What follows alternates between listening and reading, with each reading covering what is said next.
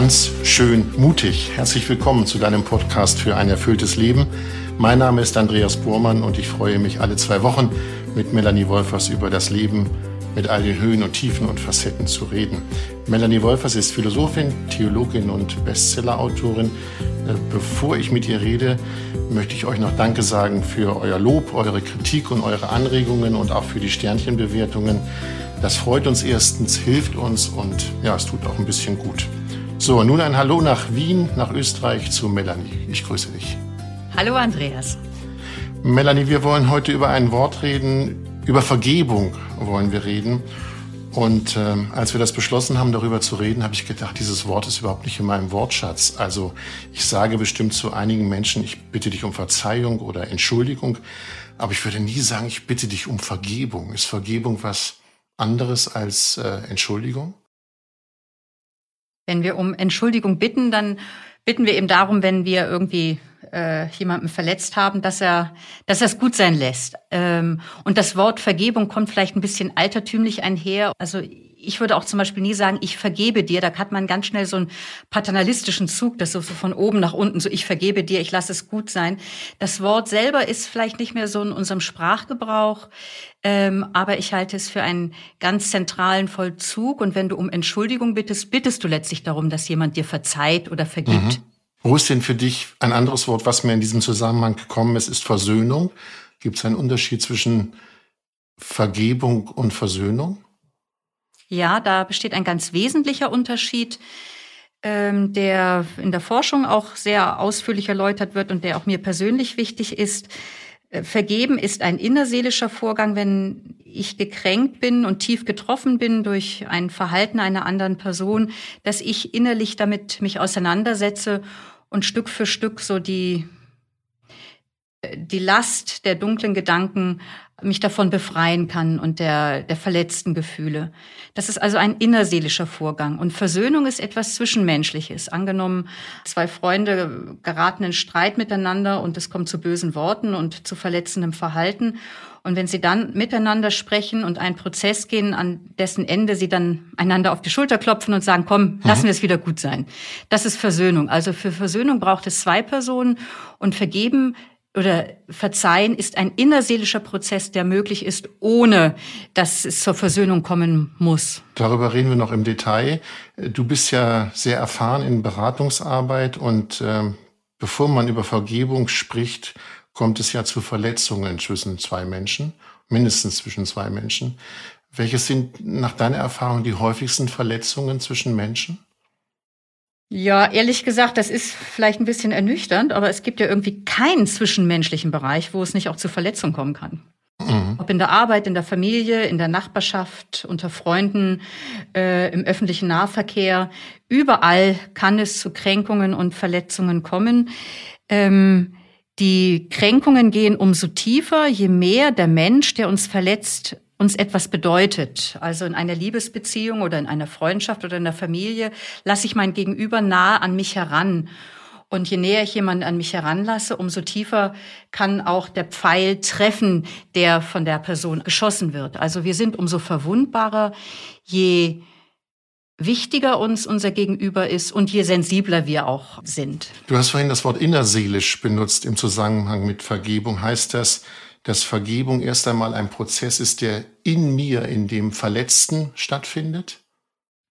Ja, das ist ein Weg, den du als Mensch, der verletzt worden ist, gehst. Und du hast vorhin ja schon erwähnt, dass ich aus der Beratungsarbeit komme. Und das war tatsächlich auch der Anlass. Also weil ich gemerkt habe, dass Leute immer wieder an derselben Geschichte Keuen und Kauen, also mhm. das immer wieder Keuen. Ähm, und, und ich glaube, das kennen wir alle. Da ist dann irgendwie wirklich etwas, was uns getroffen hat. Und da wälzt man sich abends im, im Bett und überlegt sich, was man doch hätte schlauer und treffender äh, und äh, auch fieser hätte antworten können oder schlagfertiger. Und man kreist um die Verletzung und kreist und kreist. Und äh, je tiefer sie geht, umso mehr nimmt sie uns gefangen. Und so wie das ein innerseelischer Prozess ist, der sich nach außen hin natürlich auswirkt und auf die Beziehung, so ist auch der Weg der inneren Aussöhnung oder das Vergeben etwas, was ich als Person für mich versuchen kann zu gehen und zu leben. Das heißt, vor dem Satz, ich vergebe dir, wenn man ihn denn ausspricht, ist eigentlich ein langer Weg zurückzulegen im Inneren, im eigenen Inneren.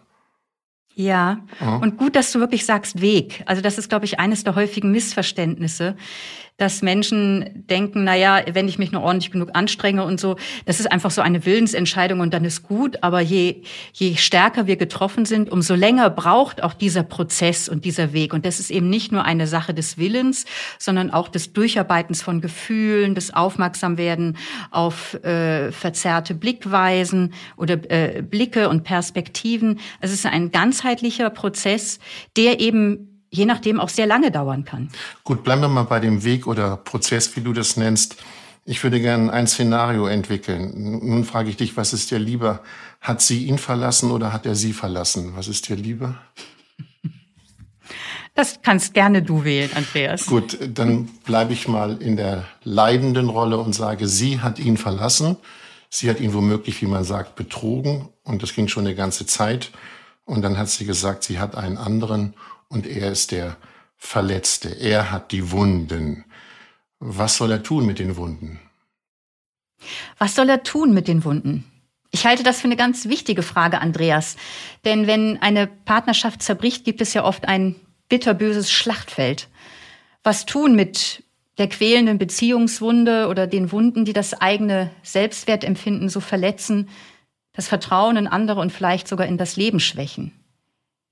Die Frage, was soll er tun mit den Wunden, ist letztlich die Suche danach, wie kann die Wunde heilen. Und sich auf den Weg des Vergebens einzulassen, ist eine zentrale Weise, dass seelische Wunden heilen können.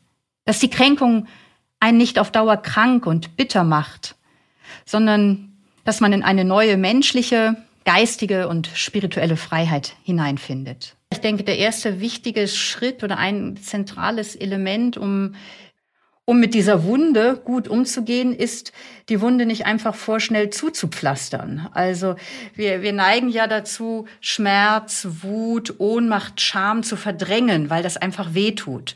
Und in dieser tief verletzenden Situation sitzen gelassen worden zu sein, da also da können einen ja wirklich dunkle Gefühle überschwemmen und wegschwemmen. Mhm. Und das eine ist natürlich nach einem äußeren Rahmen zu suchen, der einen hält, aber dann, wenn man einigermaßen so ein bisschen auch Boden unter den Füßen hat, auch zu sagen, okay, und ich äh, verdränge jetzt einfach nicht nur die Gefühle, sondern ich versuche sie auch wahrzunehmen und zuzulassen. Das ist so ähnlich wie bei einer körperlichen Wunde. Eine körperliche Wunde, die will gereinigt werden und an sie muss Luft herankommen können, damit sie heilen kann. Und ähnlich heilen seelische Wunden nur, wenn sie auch ans Licht des Bewusstseins kommen dürfen und wir sie nicht einfach unter den Teppich kehren und man dann als cooler, einsamer Wolf durchs Leben geht und sagt, ach, das war eh eine total doofe Frau und überhaupt. Naja, aber die Möglichkeiten, es zuzupflastern, sind ja groß. Ne? Ja, ich suche eine andere Frau, ich äh, kaufe mir was Großartiges, ein neues Auto oder gönne mir was. Also so Konsum als schmerzlindernde Maßnahme. Die Angebote sind ja groß. Davon würdest du abraten?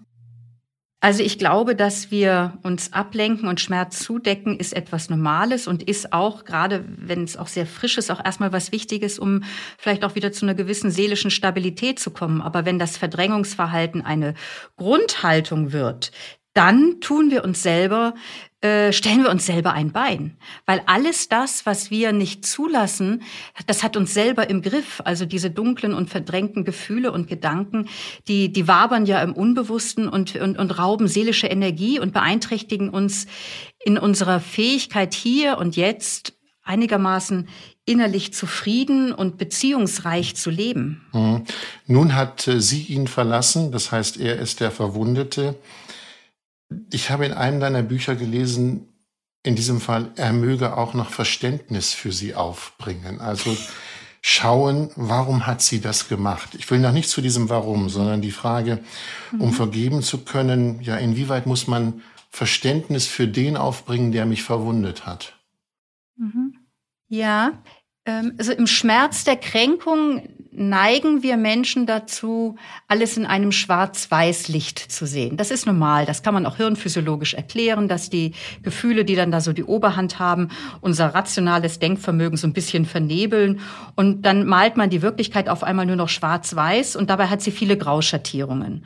Und wir bewegen uns auf dem Weg des Vergebens oder Verzeihens in dem Maße, in dem wir uns einerseits unseren verletzten Gefühlen stellen und andererseits uns um eine realistische Sicht bemühen dessen, was geschehen ist. Und das nennst du jetzt gerade mit Verständnis für die andere Person aufbringen. Ich spreche da lieber von sich um eine realistische Sicht des Kränkungskonfliktes bemühen. Denn es ist ja total typisch, dass man im Schmerz einer tiefgehenden Kränkung dazu neigt, das Geschehen zu verzerren, die andere Person zu verteufeln, kein gutes Haar an ihr zu lassen und sich selbst als unschuldiges Opferlamm zu bemitleiden. Doch solange man in dieser einseitigen Sicht festhält, wird man die Kränkung gedanklich nicht verarbeiten können. Die Wunde wird nur heilen, wenn jemand sich um eine realistischere Sicht des Geschehens bemüht. Also sich konkret zu fragen, jetzt in Blick auf dein Beispiel, was kann meine Frau dazu bewogen haben, dass sie sich von mir trennt? Kann ich Hintergründe erkennen, die meine Frau zu diesem Schritt geführt haben? Vielleicht, dass wir als Paar schon jahrelang eher nebeneinander herleben, als dass wir uns wirklich füreinander interessieren und das auch ausdrücken. Wir Menschen haben normalerweise Gründe und Hintergründe für das, was wir tun. Und wenn es diesem sitzen gelassenen Mann gelingt, den einen oder anderen Hintergrund zu erkennen, wie es zu dem Eklat kam, dann kann er die Geschichte ein Stückchen leichter verarbeiten. Ich würde dich gerne mal unterbrechen, weil der, ja? derjenige, der doch verlassen worden ist, doch, ist doch voller Wut, voller Hass, voller Ärger. Mhm. Und nun soll er in die Lage sich versetzen, sich zu überlegen, ja, warum hat sie mich verlassen? Ich bleibe mal bei diesem Wort betrogen. Warum hat sie das gemacht? Über das Warum reden wir noch, aber es ist doch wahnsinnig schwierig, Verständnis aufzubringen, der mich verwundet hat. Es ist auch eine große innerseelische Herausforderung. Und dennoch, wir Menschen haben normalerweise Gründe und Hintergründe für unser Verhalten. Und dass es zu einem Fremdgehen in einer Beziehung kommt, das wird Hintergründe haben. Das ist ja nicht einfach Bösartigkeit, sondern das wird Hintergründe haben. Und da ähm, zu versuchen auszuleuchten, was hat dazu beigetragen, dass es zu diesem verletzenden Verhalten kam? Was hat dazu beigetragen, dass meine Frau die Beziehung verlassen hat? Wirklich aus ihrer Perspektive heraus ist ein Moment, wo man äh, möglicherweise entdeckt, ja, den ein oder anderen Faktor kann ich dem stimme ich zwar nicht zu, aber ich kann mhm. ihn irgendwie vielleicht ein Stückchen nachvollziehen. Ich weiß es, dass man sich in einen anderen Menschen verlieben kann, auch wenn ich in einer Beziehung bin. Und sie war dann vielleicht nicht äh, entschieden genug, da auch zu sagen, ähm, Moment, aber ich möchte eigentlich auch meine Beziehung, in der ich lebe, schütze. Also vielleicht ein wichtiger Punkt. Etwas nachvollziehen können heißt nicht, dass ich es gut heiße oder dulde. Das ist ein ganz großes Missverständnis. Vergeben heißt nicht, dass ich Dinge, die schlecht waren, auf einmal äh, weichspüle und gut heiße. Mhm. Ähm, etwas nachvollziehen können kann trotzdem bedeuten, dass ich es nach wie vor nicht in Ordnung finde, aber ich verstehe Hintergründe. Mir geht ja gerade der Gedanke durch den Kopf, schafft das ein Mensch alleine oder braucht er dazu Unterstützung im Sinne von Beratung, Therapie oder kann das einer alleine schaffen, sich da auf die nee, dem anderen muss man ja sagen, dem anderen auf die Spur zu kommen, warum er mhm. das gemacht hat. Mhm. Nur so als ich, mir kam das gerade in den Kopf, ja, dass viele jetzt denken, das ist doch Hochleistung, das kann ich nicht. Wie, kann mir jemand helfen, da das Licht reinzuhalten? Hm, hm, hm. Ich meine, du bringst jetzt, also ich denke, man müsste dann sowieso in der Situation dann nochmal viel genauer schauen. Das ist jetzt sehr holzschnittartig vielleicht auch, wie mhm. wir da jetzt gerade miteinander sprechen. Vielleicht kann ich es gleich auch nochmal an einem anderen, leichteren Beispiel auch verdeutlichen. Aber so die Frage, braucht man Hilfe? Ähm, ich denke, es kann sehr, also je nachdem, wenn ich wirklich sehr gebeutelt bin, kann es für so einen Weg der inneren Aussöhnung, in dem ja ein Versprechen liegt, nämlich, dass ich in eine neue Freiheit komme. Ich mache ja vor allem mir ein Geschenk, wenn ich vergebe, dass ich auf diesem Prozess mir Hilfe suche, äh, und zwar von jemandem, der nicht in den Konflikt involviert ist, sondern eine Person, die, die, die gut zuhören kann, die mich beraten kann. Das ist ein ganz, ganz wichtiger und hilfreicher Faktor, wenn die Kränkung schwer wiegt. Gut. Und vielleicht auch ähm, dort, wo es möglich ist, ähm, wenn die Beziehung noch nicht ganz den Bach runtergegangen ist, sondern noch mal miteinander ringt, ist da natürlich ein Königsweg, wenn es gelingt, miteinander ins Gespräch zu kommen als Paar. Mhm. Du, was hat dich bewogen? Ähm, und zwar nicht, um der Person jetzt was reinzudrücken, sondern wirklich im Versuch zuzuhören und zu verstehen, was die andere Person zu diesem für mich persönlichen Supergau bewogen hat. Gut, wir haben jetzt immer den Blick auf die Person gerichtet, ich nenne sie mal Übeltäterin, die ihn verlassen hat. Du hast das vorhin schon gesagt, es geht auch um Anteile. Jeder hat seinen Anteil. Und man hört ja oft den Satz, wenn es um zwischenmenschliche Konflikte geht, ja, da gehören immer zwei dazu. Ne? Das ist so ein Standardsatz, wenn man darüber spricht, um zu sagen, du bist auch, hast da auch deine Anteile. Bleiben wir mal auf dem Weg der Vergebung. Also er wurde von ihr äh, verlassen, ist verwundet und schmerzlich und soll, so lese ich das in deinem Buch, seine Anteile suchen in diesem Konflikt. Nun bin mhm. ich mal eher und sage, ich habe da gar keine Anteile. Ich war mhm. immer toll. Ich war wunderbar, ich war lieb. Ich weiß nicht, warum sie es gemacht hat. Was soll ich da meine Anteile suchen? Mhm. Also ich werde nicht auf die Idee kommen, dir jetzt irgendwie etwas ans Knie zu nageln, was deine eigenen Anteile sind. Und da ist vielleicht ein ganz wichtiger Punkt. Du hast mehrfach jetzt auch von müssen und sollen gesprochen. Und äh, das ist etwas, was ganz zentral ist. Der Weg der Vergebung ist nicht etwas, was ich vom anderen einfordern kann, wenn ich an jemandem anderen schuldig geworden bin. Und das kann auch niemand von mir einfordern, sondern wenn, dann machst du dich auf den Weg, weil du darauf vertraust, Mensch, wenn ich innerlich ein Stück heiler werde, vergeben als ein Weg des Heilerwerdens, des Freierwerdens, des Lebendigerwerdens, dann winkt mir ein erfüllteres Leben. Also noch einmal, vergeben ist mhm. etwas, wo zuallererst ich mir selbst ein Geschenk mache, als die, die vergibt, weil ich dann eben ein Stückchen freier freier werde von der Last dunkler Erinnerungen und äh, belastender Gefühle und ich mit einer neuen Freude auch von neuem vorwärts leben kann. Also das erscheint mir ganz, ganz wichtig, ähm, dass dieser Weg nur möglich ist, wenn man, wenn jemand es von innen heraus will und nicht, weil jemand sagt, komm, jetzt musst du dir auch mal deine, deine Facetten angucken und deine Anteile mhm. im Konflikt, sondern mhm. wenn du sagst, nein, eigentlich möchte ich innerlich, ich möchte ein gesunderes, freudvolleres, erfüllteres Leben führen. Und dazu gehört auch nüchtern und ehrlich mit mir umzugehen und zu sagen, na ja, diese Alltagsweisheit, zum Konflikt gehören immer zwei, äh, da auch mal auszuleuchten, entdecke ich möglicherweise was, dass wir vielleicht schon seit drei Jahren uns immer mehr auseinandergelebt haben und ich gar keine Anteile mehr teile, die mich, mich beschäftigen. Du bist schon bei der Freiheit und bei dem Gewinn von Vergebung. Ich würde gerne noch mal einen Schritt zurück, nämlich das Phänomen, dass jeder, der verletzt wurde und verletzt ist, sich fragt, warum ist mir das denn eigentlich passiert? Also, was sind die Gründe? Warum? Das Wort warum spielt ja eine Rolle im Sinne von, ich will es wissen, warum ist das passiert?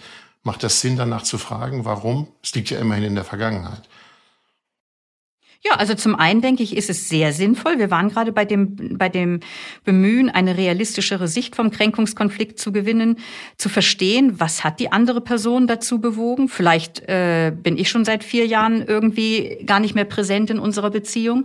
Also die eigenen Anteile zu sehen und zu verstehen, weil dann wird mein Urteil im Blick auf die andere Person ein Stückchen milder. Dann ist die andere Person einfach nicht nur der Übeltäter und ich bin das arme Unschuldslamm, das litzen gelassen worden ist, sondern ich sehe auch meine eigenen Anteile. Und das stimmt schon ein Stückchen milder, wenn ich gedanklich die Kränkung ein, ein wenig verarbeiten kann. Und zugleich ist die Frage nach dem Warum eine Frage, wenn man auf Dauer bei ihr stehen bleibt, auch eine sehr problematische, weil ähm, dummerweise bleiben bei der Frage nach dem Warum viele, bleibt auch vieles irgendwie offen. Und mhm. wenn ich die Frage nach dem Warum stelle, dann drehe ich mich ja immer nach hinten um und frage, warum musste mir das geschehen? Warum hat der andere mir so böse mitgespielt? Warum ist das Leben so, wie es ist? Aber rückwärts gewandt ähm, verlieren wir die Gegenwart aus dem Blick und erstarren, wer permanent rückwärtsgewandt lebt. Da gibt es eine ganz tolle Geschichte, die ich gerne erzähle, weil ich die so sprechend finde. Aus, aus der Bibel wird erzählt von einer Frau, also Lot, die, die Frau Abrahams, die fliehen aus, aus, aus, aus einer brennenden Stadt und dir wird gesagt, bleib nicht stehen und dreh dich nicht um auf die dem Untergang geweihte Stadt. Also fixier dich nicht auf das, was dem Untergang geweiht ist. Aber sie bleibt stehen, dreht sich um und schaut auf die Stadt und dann wird erzählt, sie erstarrt zu einer Salzsäule. Also wenn wir uns von dem, was wir erlitten haben, nicht abwenden können, erstarren wir in unserer Vergangenheit. Und deswegen ist so ein Perspektivenwechsel so wichtig. Wir können das, was geschehen ist, nicht ungeschehen machen, was wir erlitten haben. Aber wir können einer neuen Art und Weise auf die Kränkung schauen und vielleicht versöhnter. Und da ist so die Frage weg vom Warum hin zum Wozu? Könnte diese Geschichte mich möglicherweise etwas lehren. Mhm. Kommen wir nochmal zurück auf unser Szenario. Der Mann wurde verlassen, die Frau hat ihn verlassen, hat einen neuen äh, Partner. Wo siehst du die Möglichkeit, wenn er sich fragt, wozu, dass er da, ich nenne das mal so, einen Gewinn von der Vergebung ziehen kann? Wenn er sich die Frage stellt, wozu? Was könnte das sein? Also ganz konkret kenne ich jemanden, der nach einer solchen Geschichte echt tief, tief, tief, tief, tief am Boden über mehrere Jahre hinweg wirklich auch ja einfach auch sehr verbittert war ähm, und immer einsamer wurde und dann so ein Prozess auch gegangen ist, dieser inneren Aussöhnung und äh, dann so auch gemerkt hat, ja, in dieser Krise und jetzt im Durchgehen habe ich gelernt, um Hilfe zu bitten. Ich bin bislang so als einsamer Wolf durchs Leben gegangen und äh, als autonomes Subjekt und ich kann eh alles alleine und ich brauche niemanden und ich habe gemerkt, ich brauche jemanden und ich kann um Hilfe bitten und mir sind Menschen nahe und das war für ihn eine ganz befreiende wohltuende Erfahrung, die ihn in seinem Leben bereichert hat. Das heißt nicht, dass die Trennungsgeschichte nicht nach wie vor auch fürchterlich ist, aber als er für sich entdeckt hat, ich habe gelernt, um Hilfe zu bitten und ein zweiter Aspekt, den dieser Mann, den ich vor Augen habe, gelernt habe, ja, ich habe auch gelernt, dass ich eigentlich schon sehr äh, so mit einem Scheuklappenblick durch Lebens gegangen bin und nur primär so bestimmte Ziele von mir im Blick hatte und, und ein Stück aus dem, aus dem Blick verloren habe, was das mit unserer Beziehung macht. Und, und ich habe gelernt zu sehen, ich bin in einem Beziehungsnetz und das beeinflusst einfach auch, auch die Partnerschaft. Und ähm, da möchte ich jetzt, da bin ich sensibler geworden dafür, dass meine mhm. Entscheidungen auch intensiv Rückwirkungen auf andere haben. Und ich bin froh darum, ein Stück menschlicher und reifer geworden zu sein. Ich möchte noch mal den Satz äh, uns in den Kopf zurückrufen, dass äh, Vergebung ein innerseelischer Prozess ist, also es findet in dem Kopf des Verletzten statt. Wenn man dir so zuhört, könnte man fast sagen, die Verletzung und der Weg der Vergebung kann zu neuen Erkenntnissen führen. Ist das ja. so? Ja, das kann es. Das kann unser Leben. Ich meine, niemand kommt also ich, ich denke, die schwersten Wunden unseres Lebens, die tiefsten Wunden sind Beziehungswunden und da kommt niemand drum rum und es ist ja die Frage, wie wir damit umgehen und ob wir uns in welche Richtung wir unterwegs sein wollen. Und wenn ich den Weg Richtung Vergebung und innere Aussöhnung einschlage, kann uns das ein Stückchen menschlicher und reifer und weitermachen, anstatt dass ich dauerhaft in der Verbitterung lebe. Ich möchte auch noch mal so diesen Preis in Erinnerung rufen. Ich fand das ganz witzig. Du hast vorhin gesagt, wir zur Freiheit kommen wir noch. Wir sind jetzt beim Prozess oder zum Gewinnen mhm. kommen wir noch. Wir sind beim Prozess. Mhm. Ich glaube, das ist auch meine Erfahrung in der Beratung und das ist auch die Erfahrung beispielsweise in den USA mit der Forgiveness Therapy, also eine Vergebungstherapie. Da gibt es Studien, dass vor allem Leute deswegen kommen, weil sie es leid sind, so schwer an ihrer Kränkung zu tragen. Also das, warum sich Menschen auf den Weg machen, ist, dass sie eine Ahnung haben, zu vergeben wird mir wohltun. Und ich leide eigentlich darunter, äh, dass ich nachtrage. Also die Last des Nachtragens zu spüren und den Gewinn, wenn wir vergeben, das ist, glaube ich, ein entscheidender Motor, um sich auf den Weg zu machen und auch weiterzugehen. Und dann eben, wie du jetzt gerade auch fragst, äh, und wir können ein Stück erstens menschlich reifen, wenn wir eine Krise und eine Kränkung verarbeiten und eben vergeben führt in ein anderes lebendiges Leben, als wenn ich auf Dauer äh, bitter lebe. Ich glaube, die wenigsten Menschen führen sich ja vor Augen, dass Hass eine genauso große Bindungskraft ausübt wie Liebe, bloß unter umgekehrten Vorzeichen. Ich trage massiv mhm. schwer daran. Und sich von dieser Fessel zu lösen, um wieder neu in der Gegenwart frei und auch beziehungsreich leben zu können, das ist ein lohnender, wenn auch kein einfacher Weg. Wir reden ja über Vergebung und ich glaube, die meisten Hörerinnen und Hörer denken, Vergebung hat immer mit zwei Personen zu tun.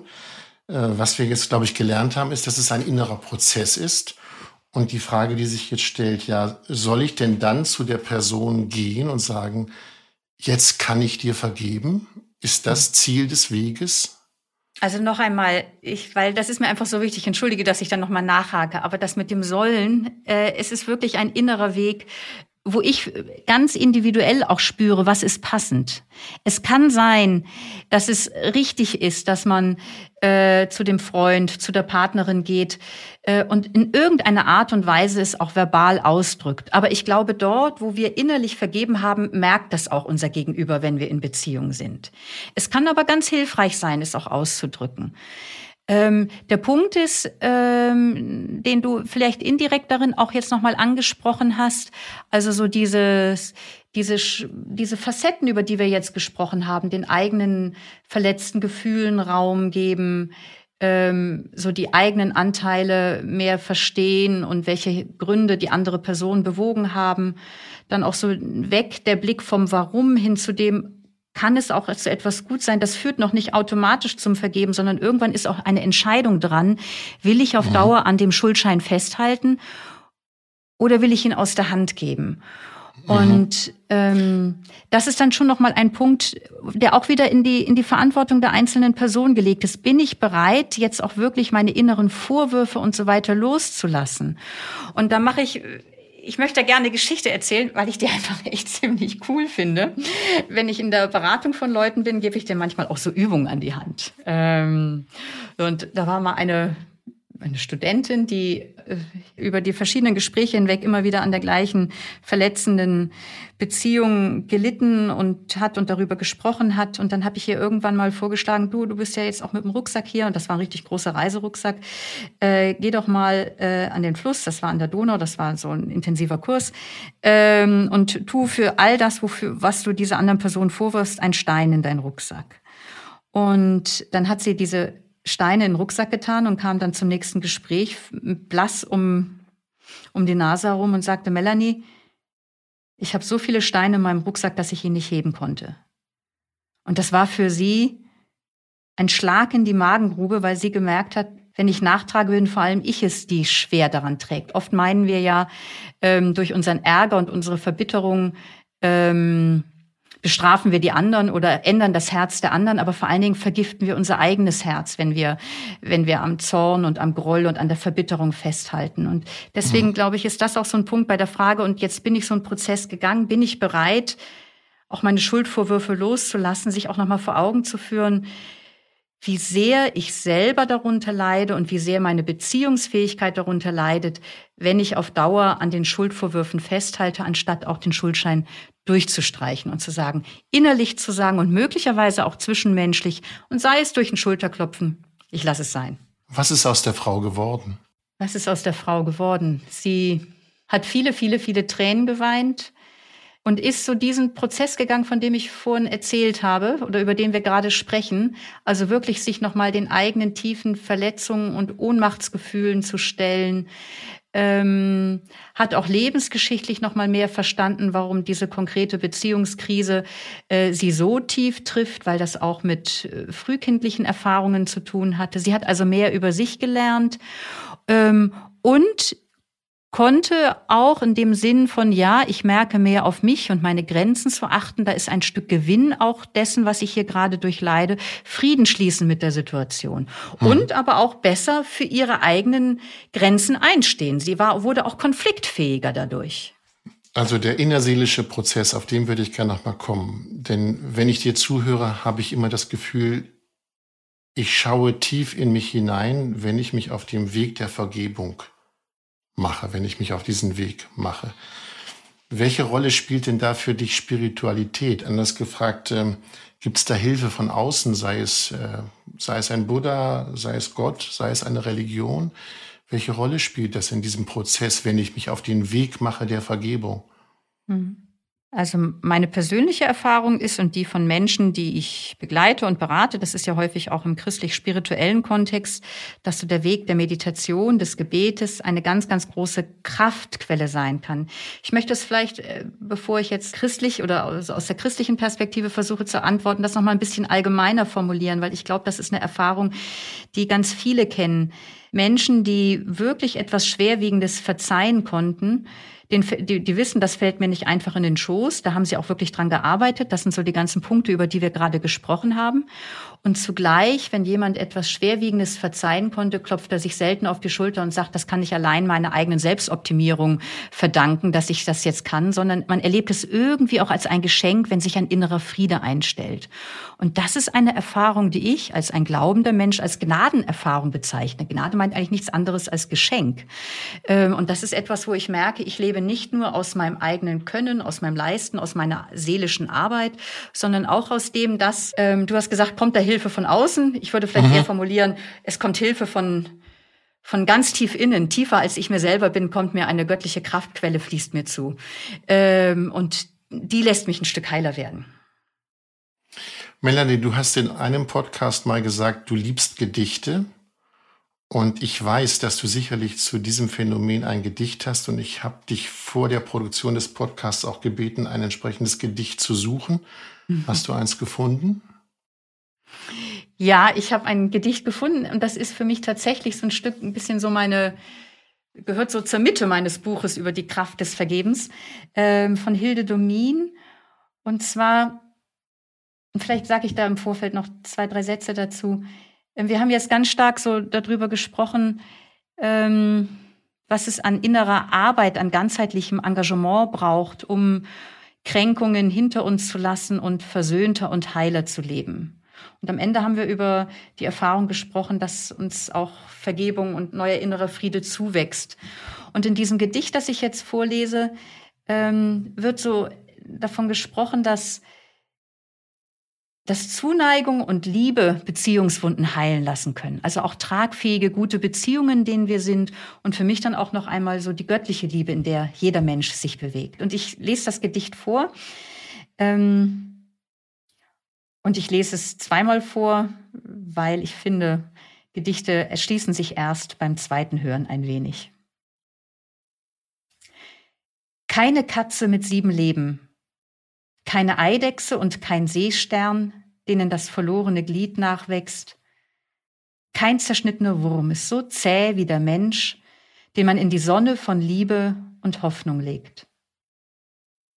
Mit den Brandmalen auf seinem Körper und den Narben der Wunden verblasst ihm die Angst. Sein entlaubter Freudenbaum treibt neue Knospen.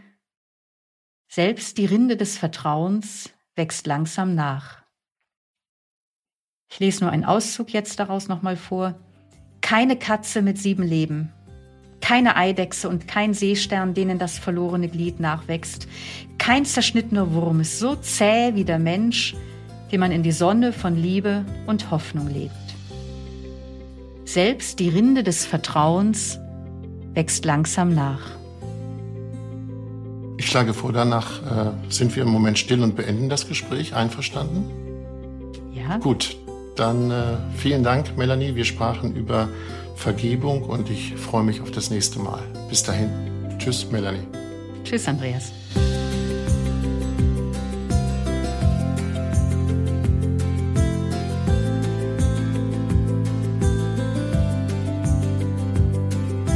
Das war ganz schön mutig und ihr hört uns wieder in zwei Wochen. Äh, wenn ihr keine Folge verpassen wollt, dann abonniert den Podcast in einer App eurer Wahl. Und wie gesagt, wir freuen uns auch über Lob, Kritik und viele, viele Sternchen. Wir nennen es ein Podcast für ein erfülltes Leben. Das heißt, was euch beschäftigt, was euch auf der Seele liegt, über welches Thema wir reden sollten. Wenn ihr da Ideen habt, dann schreibt uns gerne podcast.melaniewolfers.de, also podcast.melaniewolfers.de.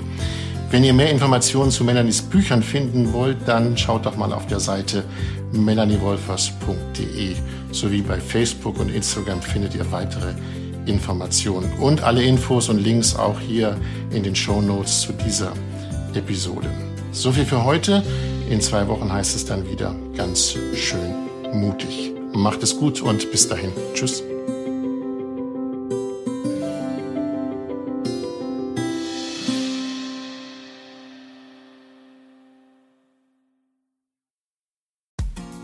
Frauenstimmen. Klagen, lachen, klüger werden.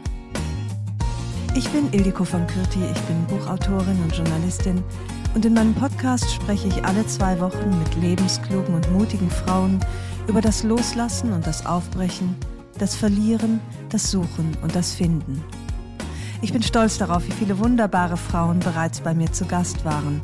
Unter ihnen Stefanie Stahl, Maria Furtwängler, Annika Decker oder Gerburg Jahnke und ich freue mich auf alle, die noch kommen. Ihr könnt Frauenstimmen überall dort hören, wo es Podcasts gibt. Herzlich und hoffentlich auf bald. Eure Ildiko.